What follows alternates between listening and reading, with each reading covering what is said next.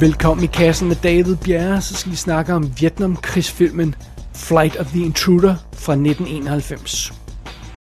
You want to bomb Hanoi.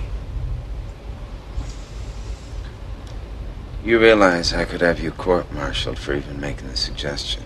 That's right. You took a big risk. Yes, I did. Why do you want to do this? I think you know why. There's guys like Morgan. Dying every day, every single day. This war, this war's not gonna end. You think it would matter? One plane? Yes, I do. It would matter to me. I think it would matter to Morgan, it would matter to all the other guys that got bagged. It would matter to you, and you know it. So, you think putting a couple of snake eyes in the middle of party headquarters is the answer? Well, I don't know if it's the answer, but I'll tell you what, it's gonna get their attention, isn't it? You'd be going right downtown. Be no piece of cake. Yeah, but it would be worth it. Flight of the Intruder er en af de film, jeg så i tidens morgen, da jeg lejede den på VHS. Åh ja, de gode gamle VHS-dage. Vi husker dem endnu. Min indgangsvinkel til den her film var dog hverken Vietnamkrigen eller militærporno eller noget i den stil der. Det var de visuelle effekter, fordi de er ekstremt cool. Men dem skal vi snakke mere om senere. Først lad os lige tage historien. Vi starter i september 1972. Vietnamkrigen kører på sit syvende år, og trætheden har for længst øh, sat, sat ind hos, hos de øh, amerikanske soldater og piloterne derovre. Altså, det kan man jo godt regne ud. Det er ikke en fed krig at være involveret i. Det tror jeg godt, vi de fleste af os ved. Øh, mere specifikt i den her historie, så følger vi de piloter, der flyver bombemissioner i de såkaldte A6-fly. Det er et medium attack bombefly, også kendt under kodenavnet The Intruder der i titlen Flight of the Intruder. Lieutenant Jake Grafton, også kendt som Cool Hand, er på endnu en bombemission i starten af den her film, og endnu en gang så rammer ham og hans navigatør de mål, som de har fået tildelt, og endnu en gang så viser det sig, at de her mål ikke indeholder noget militært materiale fra fjenden, og der er ikke nogen specielt øh, strategisk vigtighed i de her mål. Så med andre ord, det er endnu en mission, der er det totale tidsspil. Men denne her mission viser sig alligevel at være anderledes, fordi på vej tilbage, så bliver flyet her, vi er i, ramt af skud, og Graftons kopilot og bedste ven, Lieutenant Morgan McPherson, bliver ramt og dør. Og det er altså dråben, der får bæret til at flyde over. Grafton, han er træt af de her meningsløse missioner, han bliver sendt ud på. Han gider ikke mere at bombe bare øh, træer i skoven og, og ligegyldige ting. Han vil bombe Hanoi byen Hanoi. Men det er naturligvis blevet forbudt af ledelsen. Det går ikke. Det er ikke en del af den store strategi. Det er ikke en del af planen. Men det stopper altså ikke Grafton fra at tænke videre over sin idé. Og da han bliver sat sammen med den gavede navigatør, Lieutenant Commander Virgil Cole, så får den her idé nyt liv. De to beslutter sig sammen for at arrangere en uautoriseret bombemission på Hanoi. Dels for at få hævn over deres faldende kammerater, men også for at føle, at de sådan gør en forskel. Endelig bomber de et mål, der er noget værd at bombe og sådan noget i en stil der. Øh, og mens det drama udspiller sig, og mens vi følger deres planlægning af den her mission, så følger vi også soldaternes liv i Vietnam, øh, specielt med fokus på, på øh, livet på et hangarskib og, og, øh, og, og hvad de der piloter laver, når de ikke er ude at flyve bombemissioner. Og, og det er ligesom Flight of the Intruder i en nødskal. Og den her film er skrevet og instrueret af John Milius. Det er ham, vi kender fra film som Red Dawn og Conan the Barbarian og øh, alt muligt andet. Og det er som instruktør. Som forfatter har han skrevet sådan nogle ting som Jeremiah Johnson og Clear and Present Danger. Og så har han jo på legendarisk vis skrevet med på manuskriptet til Apocalypse Now. Derudover så skabte han også tv-serien Rome for, for nyligt, men jeg må indrømme, jeg ved ikke rigtig, hvad han går og laver i øjeblikket, eller har lavet de sidste mange år, men, men sådan er det. Det er Danny Glover, der spiller øhm, commanderen på, på de her soldaters commander på det her, på det her hangarskib, og på det her tidspunkt, så har han jo altså lavet øh, Lethal Weapon 1 og 2 og, og øh, Predator 2, så, øhm, så han er åbenbart sej og i vælten, den kære Danny Glover. Det er Willem Dafoe, der spiller Virgil Cole, som er altså den, den nye soldat, der kommer til, eller den nye erfarne soldat, der kommer til hangarskibet her. Og øh, han har jo altså allerede lavet øh, Platoon på det her tidspunkt. Han har lavet Off Limits, som foregår, øh, hvor han spiller en politimand i Saigon under krigen, så det er jo også det, det er lidt op i, i samme boldgade her, og han har altså også lavet Wild at Heart og Mississippi Burning, den kære William Dafoe på nuværende tidspunkt. Så han, han er vidderlig hot shit. Som øh, vores hovedperson, Cool Hand, øh, Lieutenant Jake Grafton, der har vi Brad Johnson. Og det eneste, vi sådan rigtig kender ham fra, det er fra Always, hvor han spiller det der Holly Hunters nye love interest, den her lidt dumme, store, nye pilot, der, der sådan ankommer til, til showet, og, og øh, Brad Johnson har også været med i Philadelphia Experiment 2. Så det, ellers har han ikke sådan en super gloværdig karriere, tror jeg nok, vi jo konstaterer. Øh, som pigen i historien, som, som, øh, som øh, Grafton møder undervejs, Callie, der har vi Roseanne Arquette. Og ellers så dukker der sådan nogle øh, kendte ansigter op, som Tom Sizemore i en lille øh, rolle, Ving Rames, øh, David Schwimmer har sin debut her, hvor han er med i en scene, og Fred Dalton Thomas øh, spiller en, en, øh, en captain undervejs i, i, i en, en enkelt scene, eller to scener, tror jeg det er. Og ellers så er det sådan en relativt bland cast, der er med her. Der er ikke sådan super mange navne, der er, der er kendte, og og store skuespillere med og sådan noget. Det er, det er der altså ikke. Det, det er nogle ret anonyme ansigter for det meste. Men sådan er det. Det er Flight of the Intruder. Red River, Holdomye Bridge. Then you follow the main boulevard, you go right to it. People's Resistance Park. It's right across the square from the National Assembly. Sam City, man. you guys must be nuts. The Air Force won't give me any pictures of downtown. I'd have to send for them. That would be like robbing a bank and using your own car for the getaway. But you follow the boulevard, you go right to it. But I did not tell you. I did not tell you, man. You know what this is? Yellow Brick Road. In three nights, we hit the power plant at Bakyang. We'll be carrying thousand pound snake eyes instead of 500s. That's right. When we drop them, we'll drop them retarded. I'll bet we can get really low, maybe even 200 feet. We can use two on the power plant. And that leaves us eight for Sam City. We're never gonna get another chance like this. You guys are crazy, man. Jeg indrømmer blankt, at jeg ikke er specielt krigsfilm-fan. Jeg ved godt, der er nogen, der går meget op i den genre og elsker krigsfilm og kalde flynavnene og kodenavnene og sådan noget. Det, det er altså meget imponerende. Men med sådan noget krigsforhærligende øh, militær porno ser man altså ikke noget øh, under normale omstændigheder. Og alt andet lige, så er det lidt det, som Flight of the Intruder er. Øh, nej, når jeg, når jeg ser en krigsfilm, så har jeg brug for charmerende karakterer, eller en interessant mission, øh, som for eksempel i Where Eagles Dare, eller Too Late the Hero, som vi har anmeldt her i kassen. Øh, eller også skal der være nogle interessante historiske eller moralske perspektiver i historien, eller det kan være en total oplevelse eller Apocalypse Now. Øh, men Flight of the Intruder er altså ikke nogen af de sidstnævnte ting. Det, det, det er den bare ikke. Det er, det, er, det er militærporno på et andet plan. Og jeg tror, det største problem ved den her film, det er, at der reelt ikke er nogen historie at fortælle. Der er, eller jeg vil sige det på en anden måde, der er ikke nogen dramatisk historie at fortælle i den her film. Det her handler om en pilot, der planlægger et uautoriseret bombetogt, og så udfører han det. The end. og det, det, det skaber altså ikke forfærdeligt meget øh, øh, øh, drama i den her film. Der er, der er ikke rigtig nogen synderlige problemer, der skal overvindes undervejs i plottet. Der er ikke rigtig nogen sådan reelle konflikter. Øh, en typisk udvikling i den her historie er, at der er en scene, hvor øh, øh, vores held får at vide, at den her mission kan under ingen omstændighed lade sig gøre. Og så næste scene, så er der en eller anden lille krise, en eller anden type. Og så næste scene igen, så er der, Nå, okay, den der mission, den gør vi alligevel, fordi nu kan vi godt. Og, og så næste scene, det er så missionen, vi ser, øh, de bliver sendt ud på en mission, og så lykkes den ud problemer.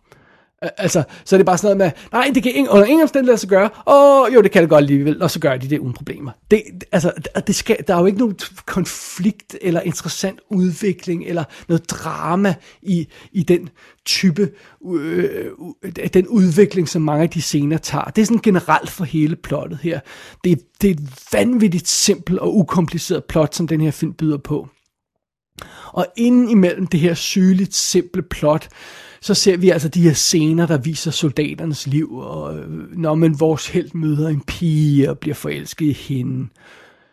Okay.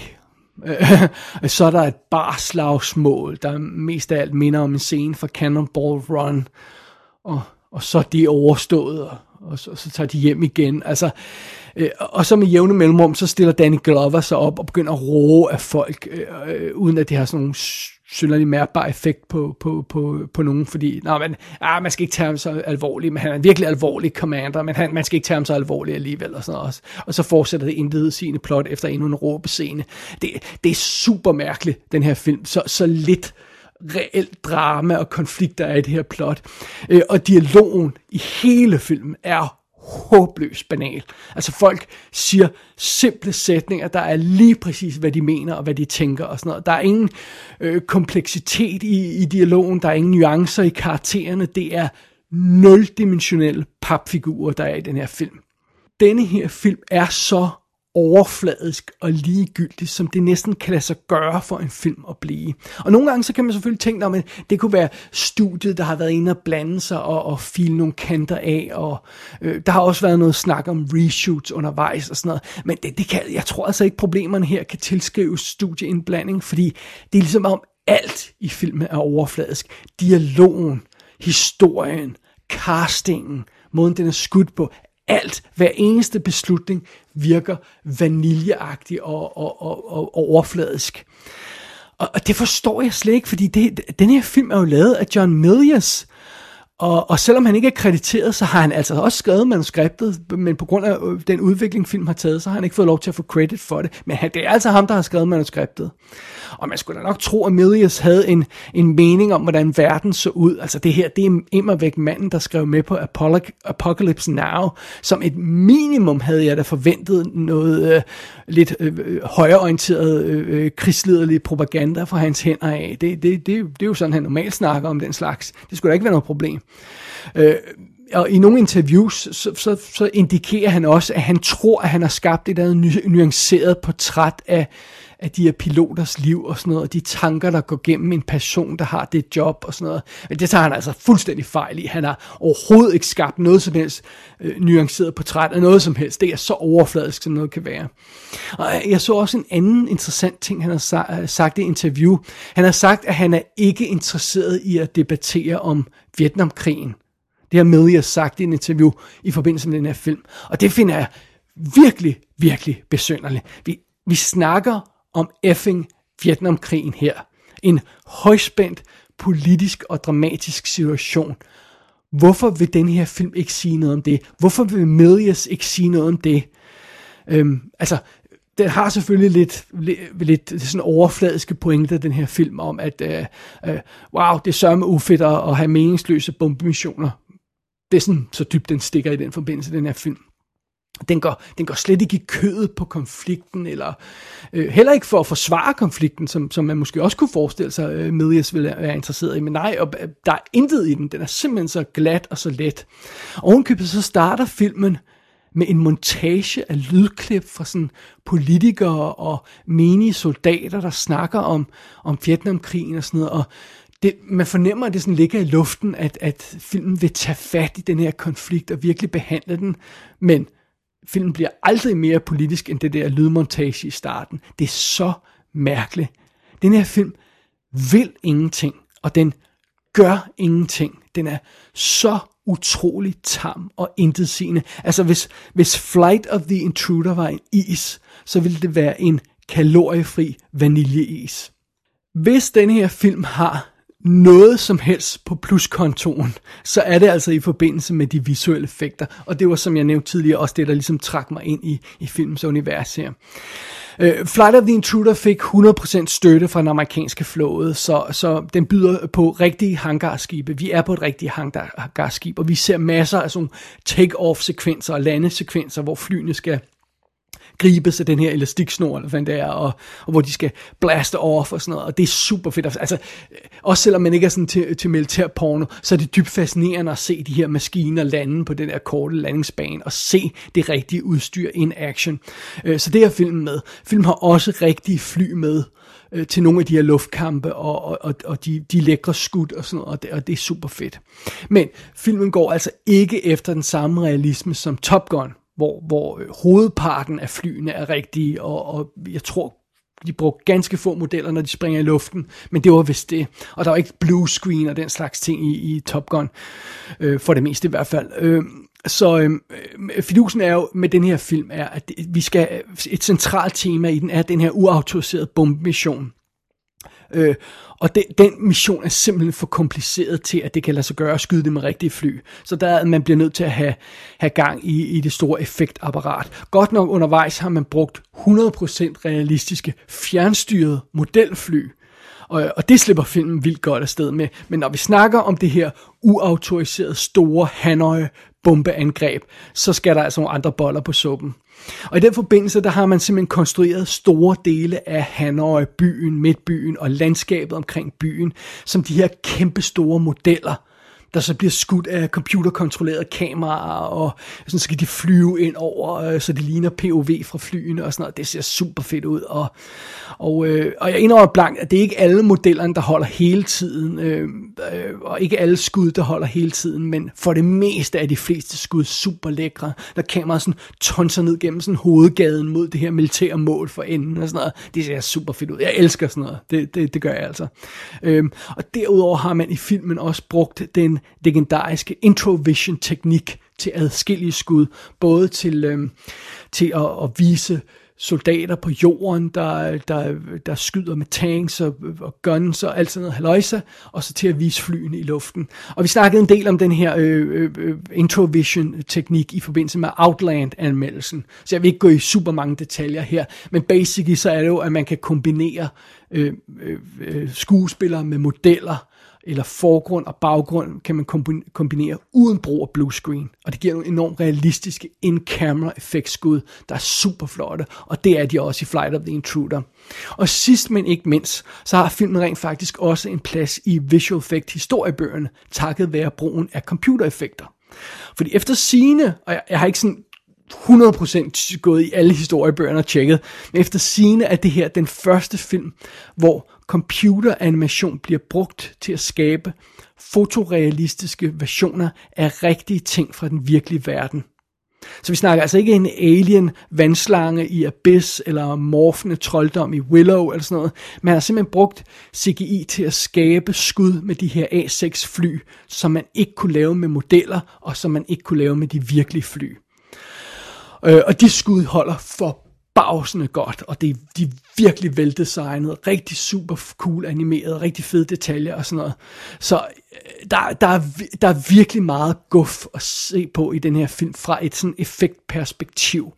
Rigtig mange super cool eff, øh, effektsekvenser og og flysekvenser, alt sådan noget der, hvor man, hvor man har brugt virkelig top-notch effekter, og der er mange effektskud i den her film. Nogle gange, så kan jeg godt finde på at sætte mig ned og se en film bare på grund af de visuelle effekter. Også selvom jeg ikke nødvendigvis kan lide filmen, men jeg, jeg kan bare nyde de tekniske aspekter af filmen. Det er der, det er der nogle film, jeg, jeg, jeg gør med. Jeg ved ikke helt, om jeg kan sige det om Flight of the Intruder. Jeg ved ikke, om det er sådan en, jeg vil hive ned af hylden igen og igen, og bare for at se de visuelle effekter. Jeg tror simpelthen, at resten af filmen er for dårlig til, at man egentlig sådan kan retfærdiggøre og gøre det. Så, øhm, well, men det er jo sådan, jeg har det. Det kan jo være, at der er andre folk, der har det anderledes. Men øh, under alle omstændigheder, effektdelen af den her film, er der ikke en finger at sætte på, synes jeg sådan overordnet set. Desværre kan man ikke sige det samme om selve filmen og manuskriptet og instruktionen og hvordan den er skruet sammen. det er simpelthen en håbløs film, det her. Flight of the Intruder er en af den slags film, man glemmer nærmest før rulleteksterne er overstået.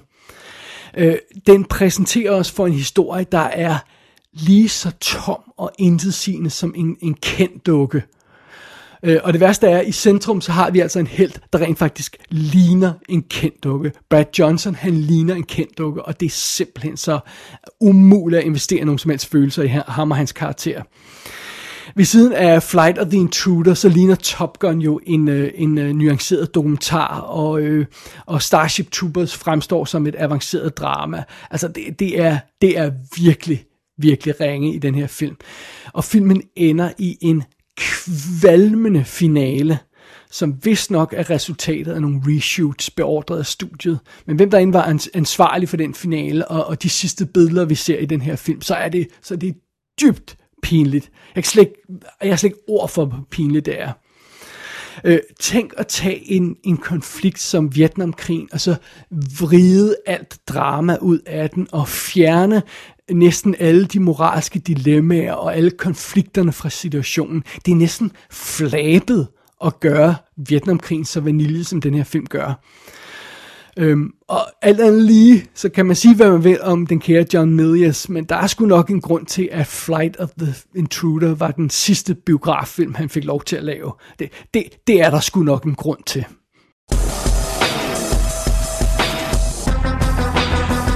Flight of the Intruder er ude på Blu-ray i USA. Den kan også fås på amerikansk og engelsk DVD, men der er ikke ekstra materiale på nogen af udgaverne. Gå ind på ikassenshow.dk for at se billeder fra filmen. Der kan du også abonnere på dette show og sende en besked til undertegnet. Du har lyttet til I Kassen med David Bjerre.